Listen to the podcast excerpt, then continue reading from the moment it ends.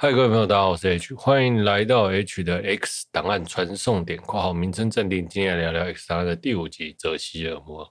那泽西恶魔是纽泽西当地的传闻，在十八世纪中期呢，住在松林煤炭地的李兹太太产下了第十三个小朋友。她对怀孕的这件事情感到相当的不悦，于是放声大喊说：“我已经厌倦小孩了，拜托魔鬼，请带他走吧！”结果这个人类的婴儿呢，变成了有益的怪物。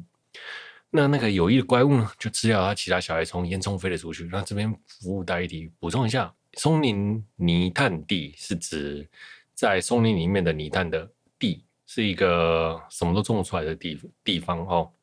另外一个说法是，贝里兹太太监禁在阁楼安托地窖的小孩，逃入了森林之中，变成了野孩子。那什么是野孩子呢？野孩子就是从年龄很小的时候就与世隔绝，不懂人类行为的。孩子，然后被哺乳类抚养，例如说狼啊，或是猴子之类的啊，在生活在森林里的故事。他接着屠杀了当地人的家畜，然后被人形容为泽西恶魔。那无论是哪一种说法，都流传在纽泽西当地的传说。一个流浪一个流浪汉被杀了，身上少了右腿，警方觉得呢，这个右腿可能被人类吃掉的。那这个。跟一宗一九四七年的刑案极为相似啊。那这个刑案的刑案的内容大概是一名父亲呢被拖进了树林之中。那警方找到那名父亲的时候，他身上某些部位被咬掉了。就在那个父亲的旁边发现了一个野人。那他们就枪杀了那个野人，然后把那个野人带去化验，就发现他的肠子里面有人类的骨头和肉。那他究竟是吃人的还是野人呢？或者是什么物种呢？这就不得而知了。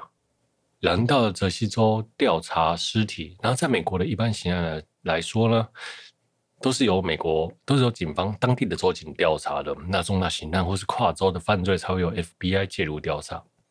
当地的检调相当不爽，认为 FBI 涉权干涉他们的工作。那莫德呢就跟当地的州警杠上了，被撵了出去。莫德呢向斯卡利提议说要留在当地调查，那斯卡利说他得回去过他干儿子的派对，那莫德就说好吧，那你就自己回去吧。那斯卡利就说你知道我一个人开车回去要多久吗？他说我一个人开车回去要三百公里耶。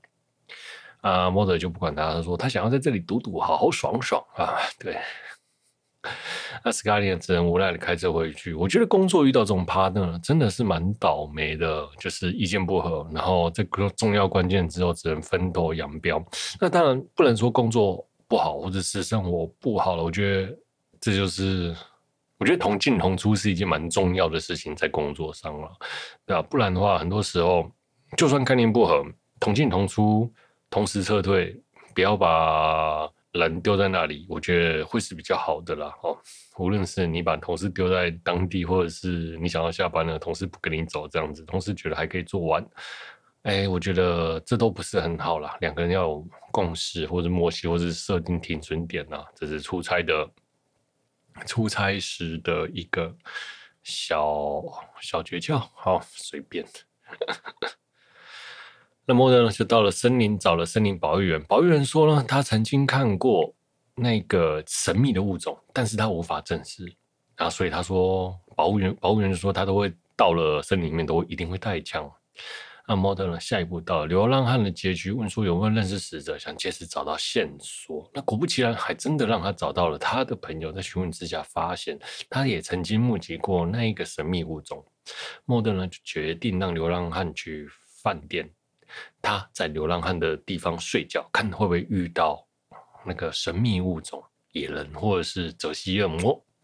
那比较有趣的是，那个那名流浪汉就说：“那饭店里面有 HBO 吗？” 莫德跟他说有。那时候在一九九零年那个时代啊，应该是有线电视刚开始啊，所以 HBO 应该是蛮夯的吧？我想。好，那斯卡利顺利参加了干儿子的派对，遇到一个离婚的帅哥父亲，想要追求他。那这个离婚这件事情，在美国的一九九零年好像就很正常。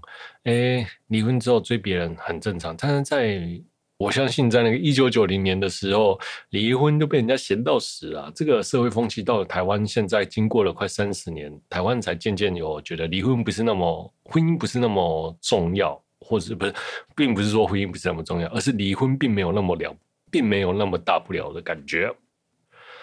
Model 呢？结果过了一夜，还真的让他等到了。果然啊，在演电视啊。对，那人生哪有那么好运的啊？那莫德一路追上去没追到，然后遇到了警察，警察呢却以干涉嫌干扰办案的抓起来。那是该来保释他。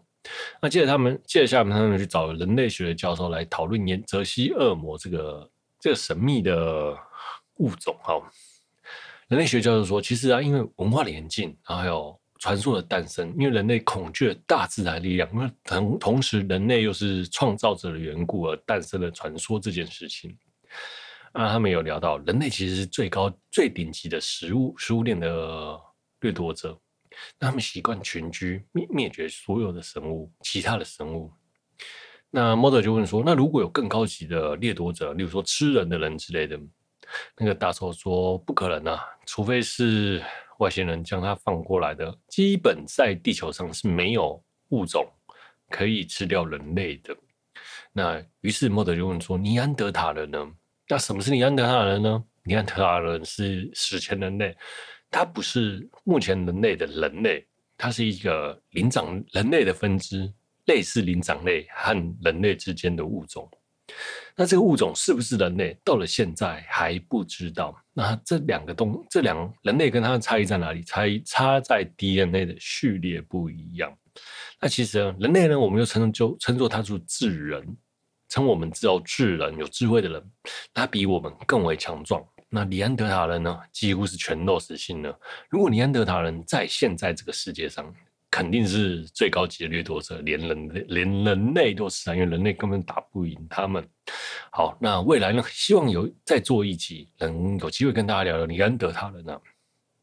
那怎样的人会吃人类呢？莫德就这样子的提问。那教授呢就说，吃人基本上是不太可能的，就算是被野外的野兽养大的人，也不太可能会吃人，因为哺乳类基本上很少吃同类。那教授也表示，如果说是同类的话，新几内亚州的新几内亚州的食人族呢，他就不知道了啦。接下来，森林保护员呢又发现了尸体，同时莫德，那莫德同时斯卡利，斯卡利正在约会跟那个离婚的男子哈。那斯卡利的造型是真的蛮好看的。好，那于是斯卡利、莫德和人类教授还有保护员呢都到了当地。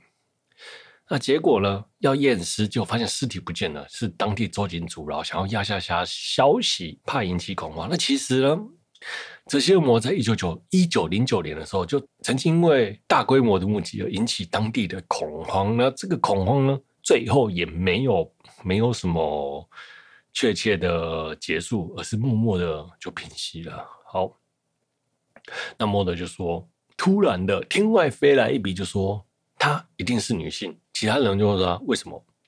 他说：“因为受害的人都是男性，所以他是要来找男性求偶啊。”然后我当天当下看到说：“啊，你就是因为凭借着受害者是男性，所以觉得杀害者是女性，杀那个 屠杀他们的是女性，因为他想要找求偶对象，他们都不适合求偶，所以就一口气把他们杀掉的概念吗？”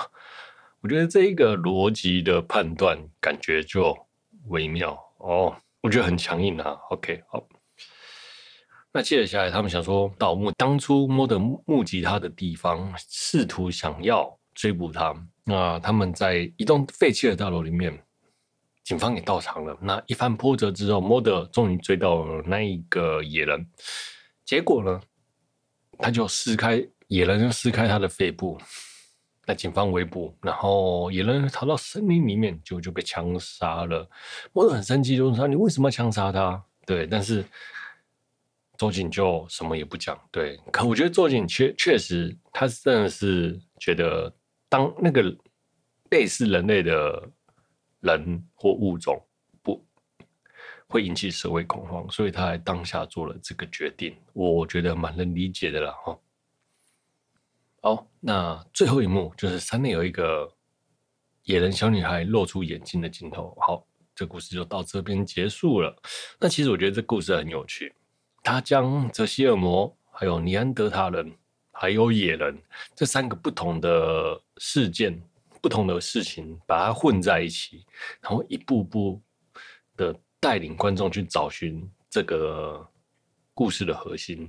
但是最后呢，到了中间，但我们 X 档案一定是中间一定是断了所有的线索，然后突如其来的再给你一个线索，让你去引导故事走前进下去，最后再给你一个。没有结局的结局啊！我觉得这个故事其实很有趣啊！我觉得，特别是大家他将这三个不同的故事混合在一起，叙述了这一个故事，我觉得蛮妙的。好，我是 H，我们下周见，拜。